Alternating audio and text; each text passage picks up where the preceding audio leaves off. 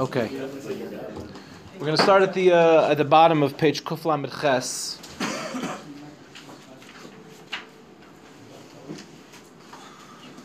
Last time we met, we spoke about what is a person. So we said that a person is really a combination of two different things body and soul. And it's the connection between body and soul that requires the work. In other words, if we just work on body or we just work on soul, then we haven't really worked on we haven't really worked on ourselves. So like when certain rebbeim say the muscle of the you know, you're the engine and not the body of the car, that's it's not a good muscle because you're both. Because if if the car doesn't have an engine, so then it doesn't go anywhere. If an engine doesn't have a body, then it's meaningless. They, when I was growing up, they used to give a mashal. They used to say, um, "What's the ikar? The body of the car or the engine?" And the answer is both. Both of the ikar, because an engine without a body is it doesn't go anywhere. Like a body with a soul, right? So what's the ikar? The body or the soul? Are you going to spend your life feeding your body, or are you going to spend your life feeding your soul? The answer is you have to take care of your body and you have to take care of your soul. Both require a certainty pool. And we said, and this is where we um, left off with last time, that das which is the highest level of knowledge that a person could have, das is what creates the chibur, the connection between body and soul. so we'll start on the bottom of Kuf Lamed Ches, and we'll start to get into this a little bit more. Dasi hanekuda hamerkazis ba'adam, hamekadesh hu hanekuda hamerkazis ba'olam. Hametziatzev hanekuda hadas ba'avodaso, achaz b'mayla hamechuyeves lebinyan hamikdash. Just like, if you recall last time we spoke about the fact that Bitzalel was Mitzaref, the Oisios of the Bria, he took all the different letters of creation and he rearranged them in order to form the Beis HaMikdash. Okay? And just like the Beis HaMikdash is the central place in the entire world, so think of the Beis HaMikdash as the, that's the major component that from everything, from there everything else flows. So too in a person, because remember, mikdash everything occurs within ourselves. So the mikdash, which was built with das, right? Betzalel had the das to be mitzaref the oisos of the bria. So to das inside of ourselves, that is the central player. In other words, when a person is living without das, there's something fundamental missing from their life. Just to to highlight, just for a, a, a moment when Chazal say Ein Adam Chote Elim Kein Nichnas Bo Ruach Shtus, that a person doesn't do an Aveira unless a Ruach Shtus goes inside of him. What does that mean? An air of, of insanity. What does it mean, a Ruach Shtus? It means that logically, right, if a person is living from a place of Das, they would never do an Aveira. In other words, every single Aveira that we do comes from a lack of consciousness. And when a person is living basically on autopilot without Das, so then they're going to make decisions that they know aren't, aren't the right decisions. And by the way, that's when you speak to people and you say, this is the best version of yourself. They're quick to answer. They go, no. So why are you doing it? They can't, their, their das is not there, right? Ask a person, are you, are you proud of the person that you are? Is this the best version of yourself? Can you, can you improve it? Yeah, of course I know I can. Of course I should, right? They say all these things, but at the end of the day, there's no there's no lasting, impactful change that's been made because there's no das. Das is the central feature of a person. Yeah, and that's why most people walking around, their baseline is insanity. That's that's the addict. The addict has to admit that he is insane. Now, what's the catch twenty two? The addict can't admit that he's insane because he's an addict. His addict has taken over. He has no das. Yeah. Well, we're never at the best version of ourselves because we infinitely grow. It, you're right. There's no question about that. But let's say there are certain basics that we know we ought to be doing. Everybody in this room has a basic that they know they should be doing, and for whatever reason, they're not doing it. Right? For some people, it's losing weight. For some people, it's learning with more, you know, with more hasmada. For some people, it's davening with more kavana. Whatever, whatever it is, your basic thing that you know you should be doing. Right? Understand that the reason you're not doing it is because you're not thinking. Right? And imagine if you would have consciousness right now right? And you would say, I'm going to be able to get a billion dollars right now if I just stay focused, right? Davening is worth much more than a billion dollars. And we all know that in this room, right? But when it comes time for davening, right? So a million things get in our way. Everything from I'm tired to I'm not in the mood to I don't know what these words mean. A million things get in the way. Things that would never get in the way if we were standing in front of a billion dollars. If all we had to do was focus for 45 minutes, we would figure out how to do it, right? But the, but we come up with these really sophisticated lies to ourselves, right? To make sure that we don't end up doing it. It's all a ruach shtus. There's no das involved, right? As, there, there's value. Again, it took me a very long time in my life to learn this, but there's value to the person. Right? I always thought it had to be like this passionate experience, otherwise it wasn't real. And it turned out that that wasn't true. It turned out as I got older that I realized that the mature, the mature people, the people that you looked at and said, "Whoa, that's an impressive person," the, their gadlus was that they had the capacity to do things again and again and again and again and maintain enough consciousness to do the right thing multiple times. There are people that, Lamashal, there are people that say that uh, that they they'll have a passionate davening once a month right? Once a month, they'll figure out how to get to that place where they're having a passionate davening. So I looked at that person. I said, well, "Yeah, but that one time that he davens, it's real, right?"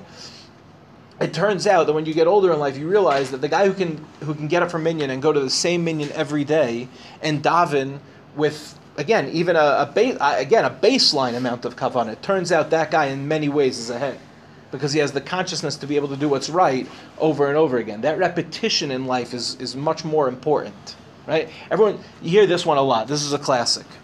I daven better without a minyan. Yeah, you ever hear this excuse? It's an amazing one. I daven better without a minyan. Yeah, I, I play basketball better when I don't have to dribble, right? In other words, that, that doesn't make it like a, you know, it's like if all my points counted if they hit the backboard, that would be amazing, right? This is like this ridiculous thing that you have to put the ball in the hole. Why do I have to put the ball in the hole? I really enjoy it much better when any time I throw a ball against the backboard, I see points go on the scoreboard. No? And in the NBA, and, and then you, in the NBA, it's not like LeBron gets called for traveling, right? You have like a zillion excuses that you'll come up with, right? I enjoy davening. Who said davening was about you? I enjoy davening, right? You hear what I'm saying? Turns out that the guy that knows this is the right thing to do and has the consciousness to do it every day, three times a day, in many ways is more mature.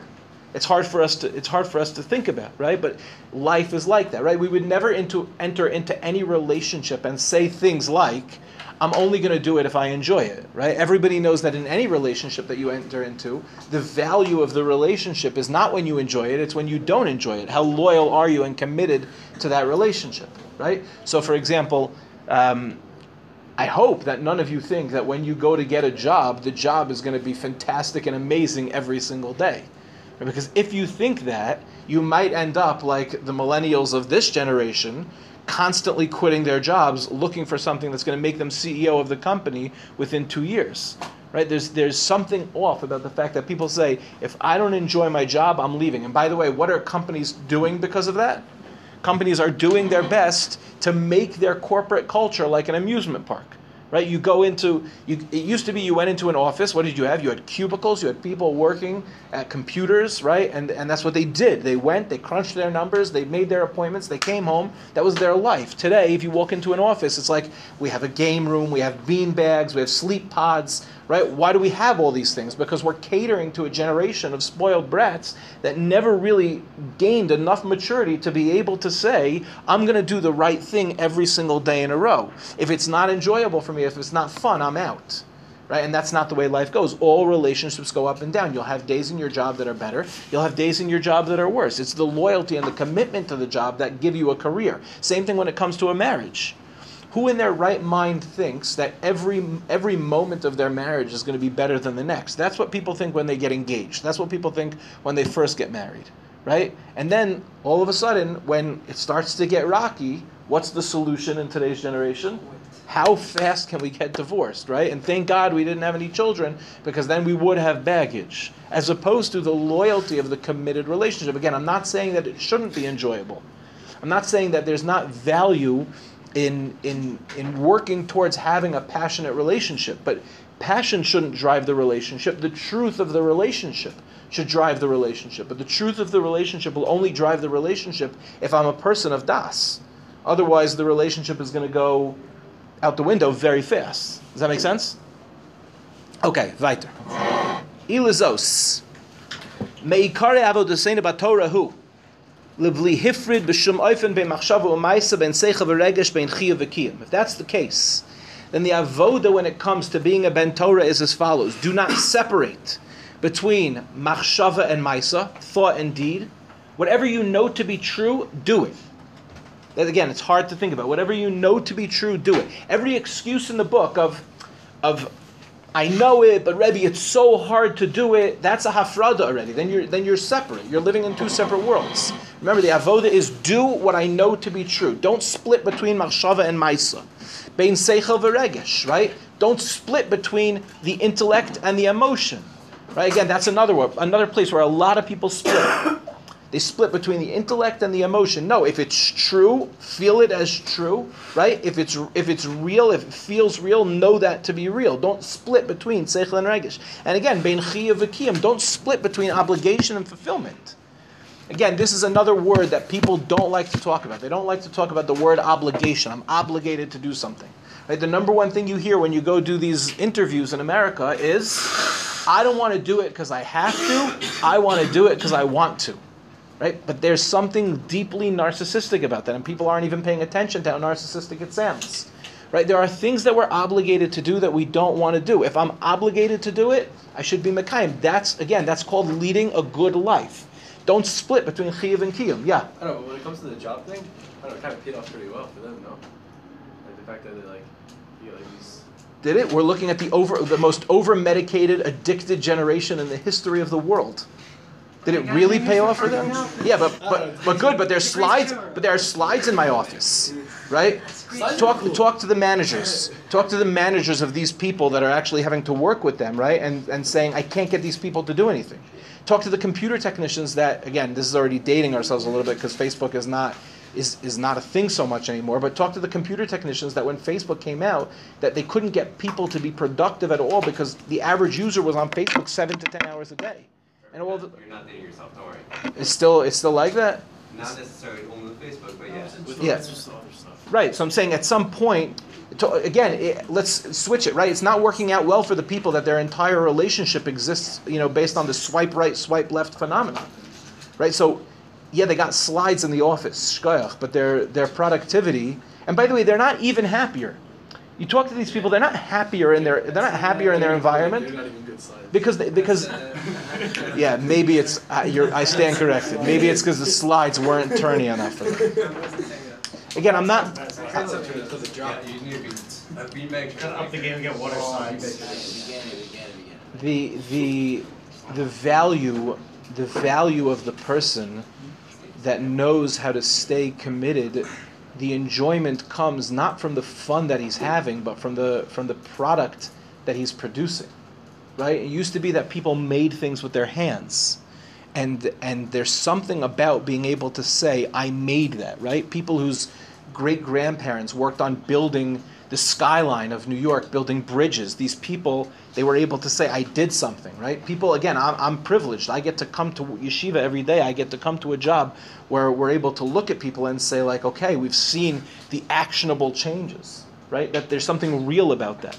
But when you when you when you live with this like sort of ephemeral type of reality where nothing, everything is constantly coming and going and you can't actually point to what you've accomplished, of course you're going to be miserable. Right? Who wants to come to work to every day like that? Yeah.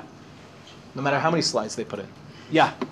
So here we have like a chiyuv to learn Torah, so we learn Torah, but shouldn't we also strive to enjoy it? Yeah, but why? I'm with you. 100% that's true. But why should you strive to enjoy it?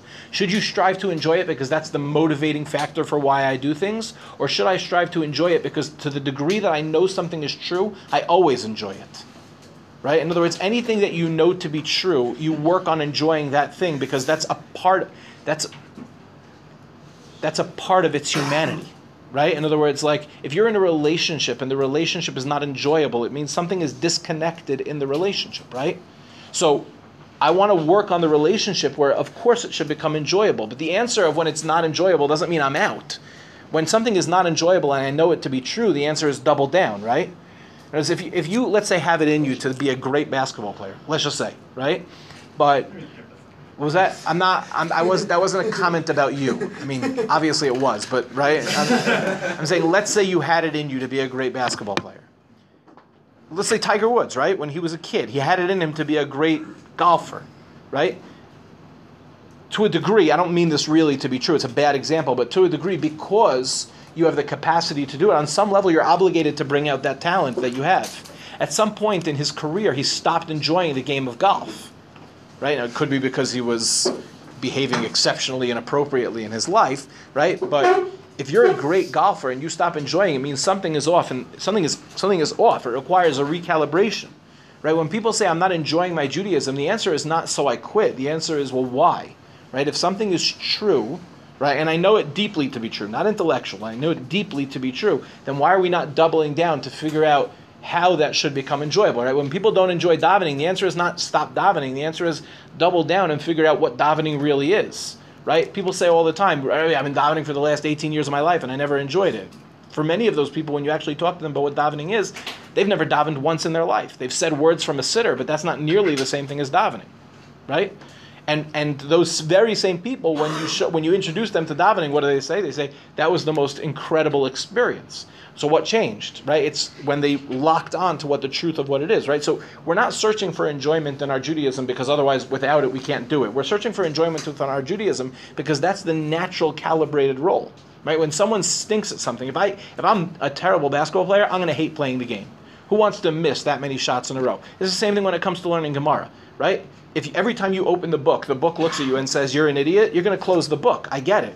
But that doesn't make the book not true right? It just means I have to double down and learn those skills because if there's knowledge and truth and wisdom in that book, I should probably learn it well. Does that make sense? Okay, weiter. Machshavas amukos hagu harbe chokrim musarium kavu ben adrisho ben akiyum aval etza hogim atzmim lo came betoru v'gdoleha asher b'kol period kazel l'tumei yechashiv. So when it comes to the philosophers, deep thinkers, there was a tremendous divide between what they knew to be true and their actions. It's like the famous story of the philosopher, of the philosopher in a college campus. He was a professor. I'm sure many of you guys have heard this story before. That um, you know he was teaching about ethics, and then they found out that he was one of these like deeply unethical people. Right? You know, you guys know this, Yeah. right? So they came to him and they said, "Aren't you a you know a professor of ethics?" And his response was, "You don't ask a math teacher why he's not a triangle." right? The difference between a gadol b'Torah and, and and a philosopher is the philosopher could live in the olam machshava. He could sit there and think about all the deepest things in the world, but it has nothing to do with his life, right? But when we see someone who's a gadol b'Torah, when we see someone who's a gadol b'Torah and they're behaving in a way that's disgusting, we know that there's something off. And by the way, that's why so many of us, when we see people that are dressed in a way that indicates that these people are religious, and then we see them behaving in a despicable and disgusting way, it bothers us a thousand times more. And it should. It's not the wrong thing. If you saw somebody dressed in a particular way that indicates that religion is the central focus of their life, and then their response to things is to spit on people, right? It bothers us deeply. Right? Why? Because if you purport that religion is the central focus of your life and then you behave in such a way, there's clearly a divide. And we know that we should hold our Gedolei Torah, and in this case, not just Gedolei Torah, but B'nai Torah, to a higher standard. If you can't behave yourself, people say, like, how come, how come you don't speak out against them? Right? If I need to teach you that spitting on a person is wrong, you didn't learn that in kindergarten? They didn't teach your Mora didn't teach you that in kindergarten? Don't spit? Right? So clearly they didn't have kindergarten moras that taught them not to spit, even if somebody's doing something wrong. I disagree. I think the kotel should be an orthodox place. As an Orthodox Jew, I think we have a responsibility to the kedusha of the kotel. But I'm not going to spit on somebody. I'm not. I'm just not. I'm not going to spit on somebody. I think. I think everyone in this room intuitively knows that we shouldn't spit on people. When people who are tremendous Talmidei Chachamim have those exposés that they were child molesters or things of that nature, right? Why does that bother us? It should bother us. Why does that bother us? The answer is it bothers us because the whole idea of the Torah is we don't split between machshava and maisa. It's not. But there's no split between chiyav and kiyum. If you're obligated, you do it. Right? Don't do that thing. It drives us crazy. It should. Yeah. The whole root of a Torah that's. Yeah. Correct. So we're all going to be spoke of. Ein echanami. Ein echanami. But when we see people, and again, those people, let's be clear, I, Nachi, I agree with you. They're no more or no less human than you and I. And we're also doing those things, right? We may not be spitting on people. Um, Alex, if you need to go, you can. Don't worry about it. I know no, you. no, no, I was just, I was just, I was just waiting. Okay, but say that. I'm saying I know. I was told you need to go, so please don't feel that you need No, to. I'm, Uh, not, I'm not being forced to stay. Okay, good. Would you stay if you were forced to, though? Baruch atah Adonai Eloheinu melech shekol. Nachi, you're not wrong. I am also leading a split life. There's no question about it. Just my split happens not to be with spitting on people, right? But I don't fault them for being human. I mean, I fault them for their the lack of humanity that they're treating other people with, right? But they're not any fundamentally different than we are. The difference is that when they dress that way, right, to us that sends a signal that they're living lives that indicate you shouldn't do that. You understand? So when when a guy is dressed in like a regular whatever, right? So they're not necessarily sending that message. And I'm not saying that clothes matter. You know that's not my point, right? But if you're walking around with a streimel in the summer, that must really mean something to you. Right? Because there's no reason to wear a fur hat in the summer. I mean, even in even in Russia, they took those things off in the summer, right? But it became a thing that today, that's the way. If you're going to dress in that way, so then you're saying something about yourself. That's what he's saying. Ketuma, ketuma yechashav. A gadol would see that and he would say, "That's tuma. How could you behave that way?" Umame irim. Yeah. What do you say? I was gonna say, don't, don't they think the exact opposite that all of it is part of their Torah lifestyle, like the dress and uh, everything, and like they, they think it's part of their responsibility to spit on people. Look at that. Um, Don't just view that as part of like their religious obligation? I have no doubt that they believe that that is part of their religious religious obligation. Let me be exceptionally clear. They do not have a gadol b'Torah behind them who's saying it. Okay, there's there's no rav that I've ever met that says that they. Um, there's no rav that I've ever met that says that spitting on a person is a uh, is a healthy way of giving musr or of protecting the dictums of Klal Yisrael. Sometimes the things we think are um, So where do we, exceptionally stupid. Yeah. So where do we draw the line in terms of that? Like, let's say, uh, let's say someone is like of that nature where they think that like they need to protest the, the movement of the wall. Okay, because that's the example.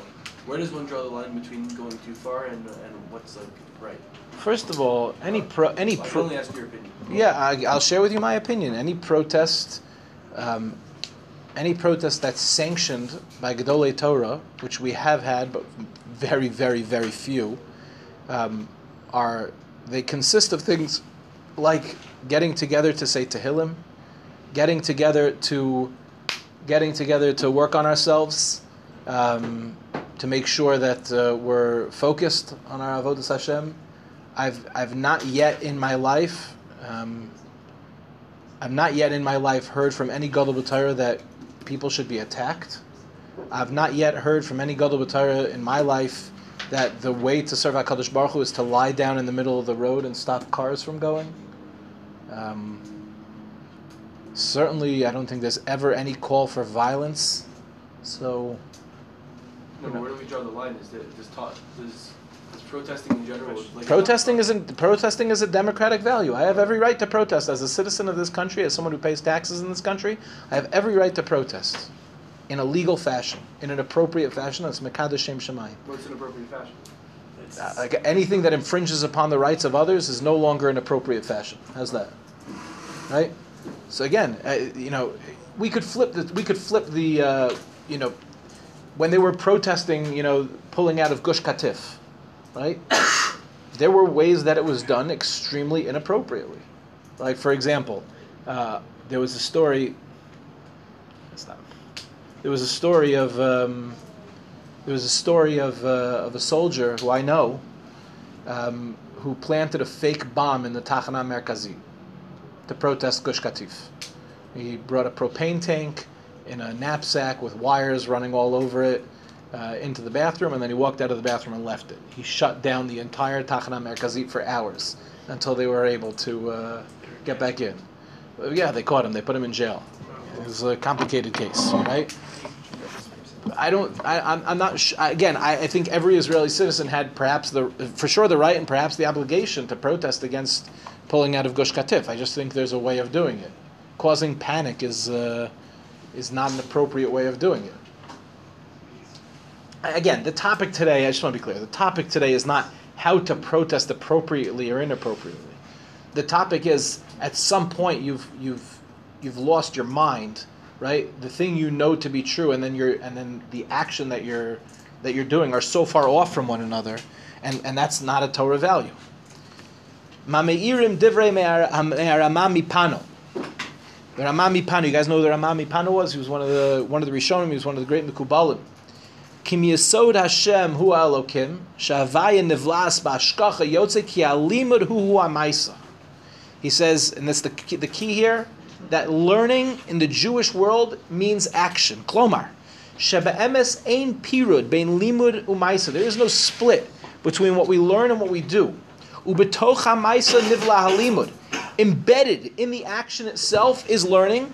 Ushazem b'chuyav misod yichud atzmo shehu yisod kol tarakula. In other words, all of we say gadol talmud amevi lidei maisa, right? What is he saying? The Ramaz explaining.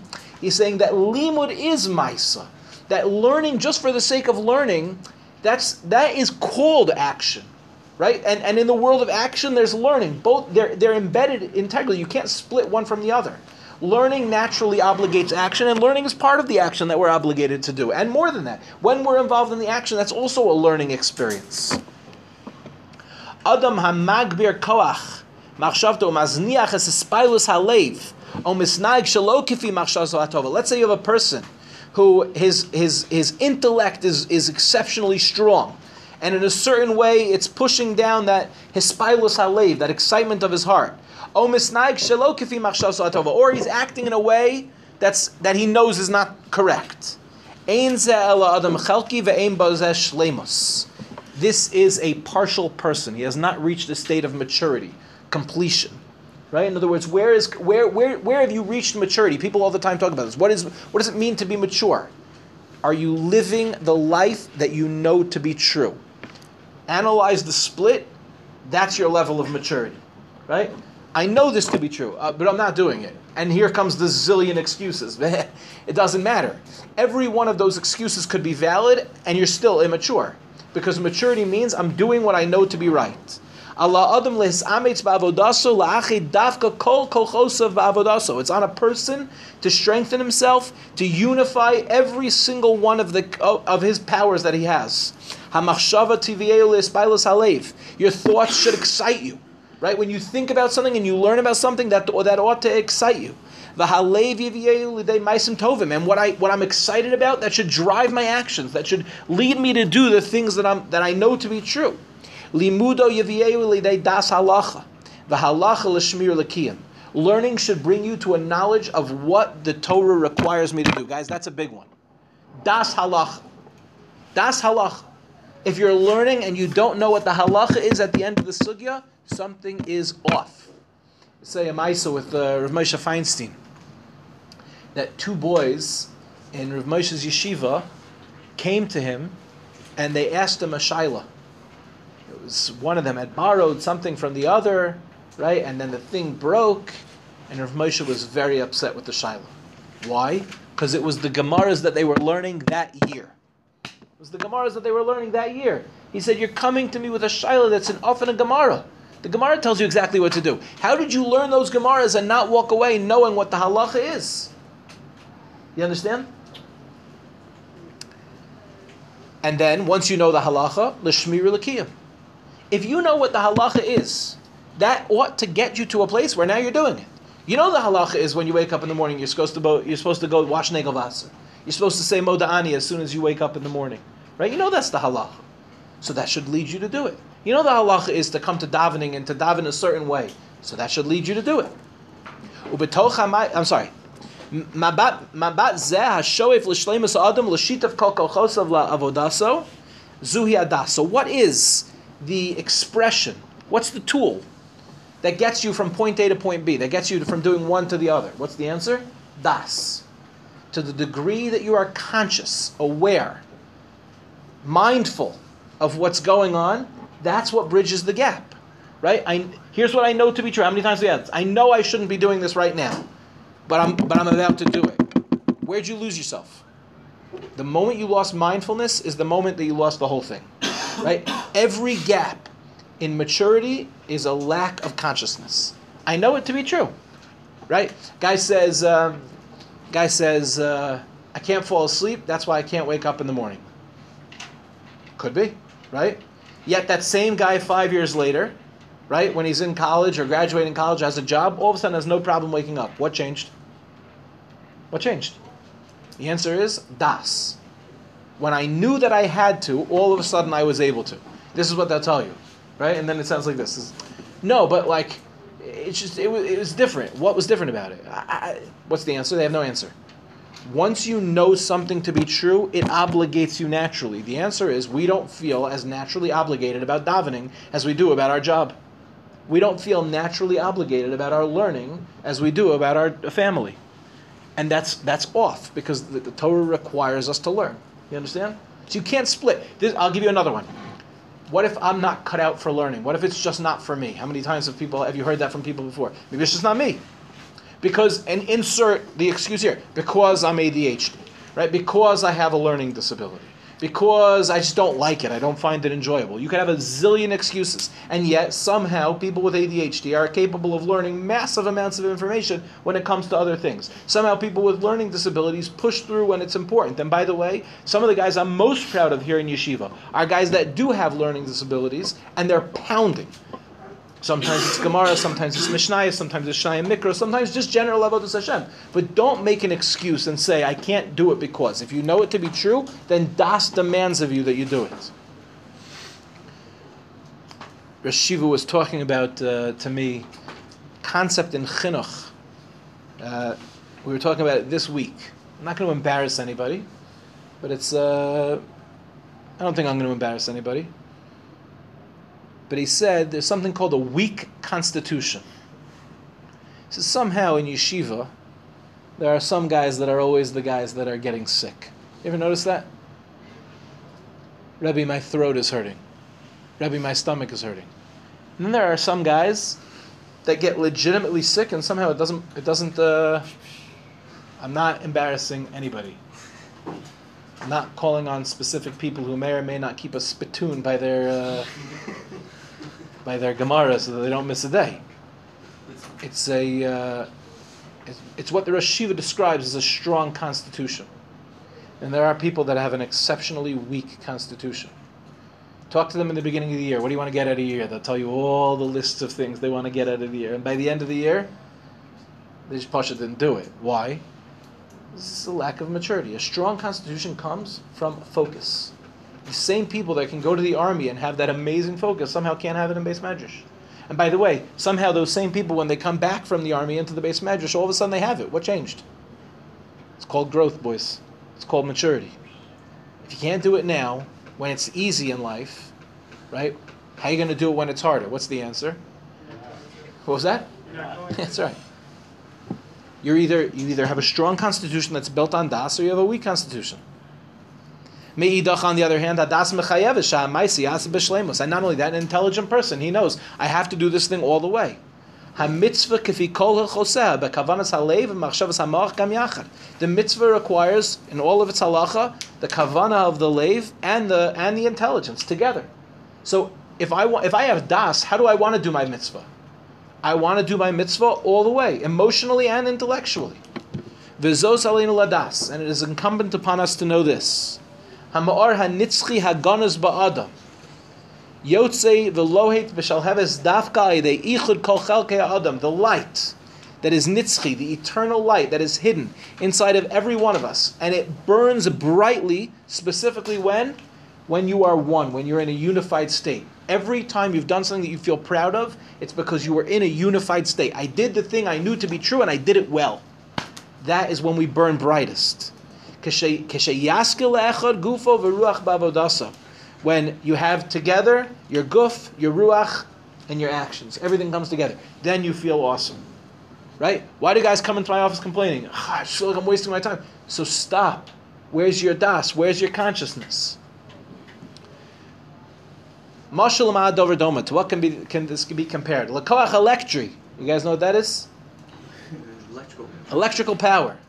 Hameir umechamim dafka kesheshnei kotvim mazrimim hazerem elaguf hameir. When does the electronic power warm? When does it illuminate? When all the wires are connected. To what? To the to the actual thing that can illuminate, right? So let's say you have a light bulb. The light bulb by itself cannot turn on. The electric power in the wall is of no use. What do you need? You need the wires to be connected. The kotev echad belvad ein bekochol lahad lakor, and one wire alone is not enough, right? You need a full circuit. Kach oro shel adam meir be'emes. So too, the light of a person can only shine in truth. Rak hakotvim asher es koach haruach yachad. When do we get illuminated, boys?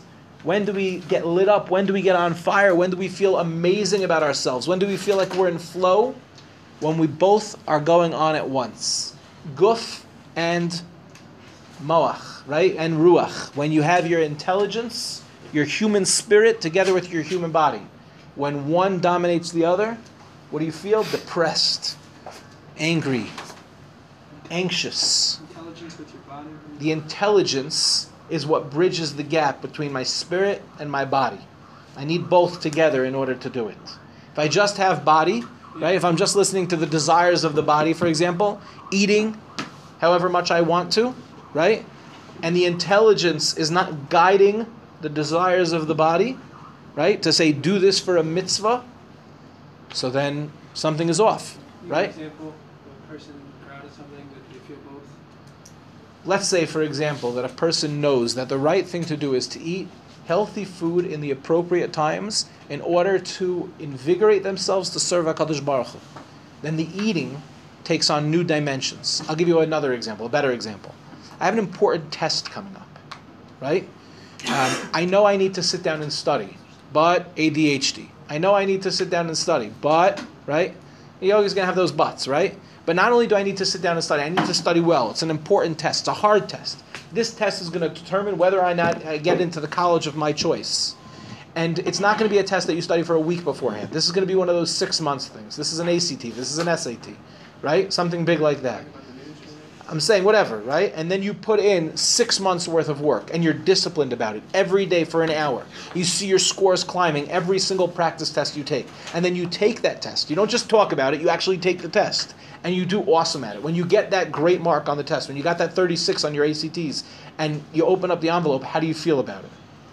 The answer is you feel awesome. You're lit up. Why? Because there was a barrier, there was the laziness that's natural to all of us, but your Das demanded of you that you take this seriously, that you invest your passion in it, and ultimately you're matzliach. How amazing do you feel? Cool. What's the reason you don't feel that way when it comes to yeshiva? Because you didn't do that. You allowed your das. Not talking about. Not talking about you, anybody, right? You allowed you no, but but it's true. When a guy in yeshiva complains, I don't feel like I'm getting anything out of this. What's the answer? Yeah, for sure. Where where was the das? Right? I know where the guf was, right? And I know where the ruach was. Guy's sitting in bed saying, "No, Rebbe, this is what I this is what I want." So get up. I'm so tired, Rebbe. I was on Netflix all night last night. Shkayach. That guy's not lit up. He's not invigorated. He's not excited. He's not juiced, as Rabbi Safar might say. Know how Rabbi Safar is able to live the way he is? Das. Salt. The, by the way, the salt is a great example of it. Because he took upon himself, I'm going to do this. I'm going to lose this weight. He committed himself to a program, right? And he had the das to follow through on that. And he doesn't cheat. What's the pshat? It's the chibur. That's why he's excited to do it. You know what I'm saying? All right, we'll stop here for today, guys.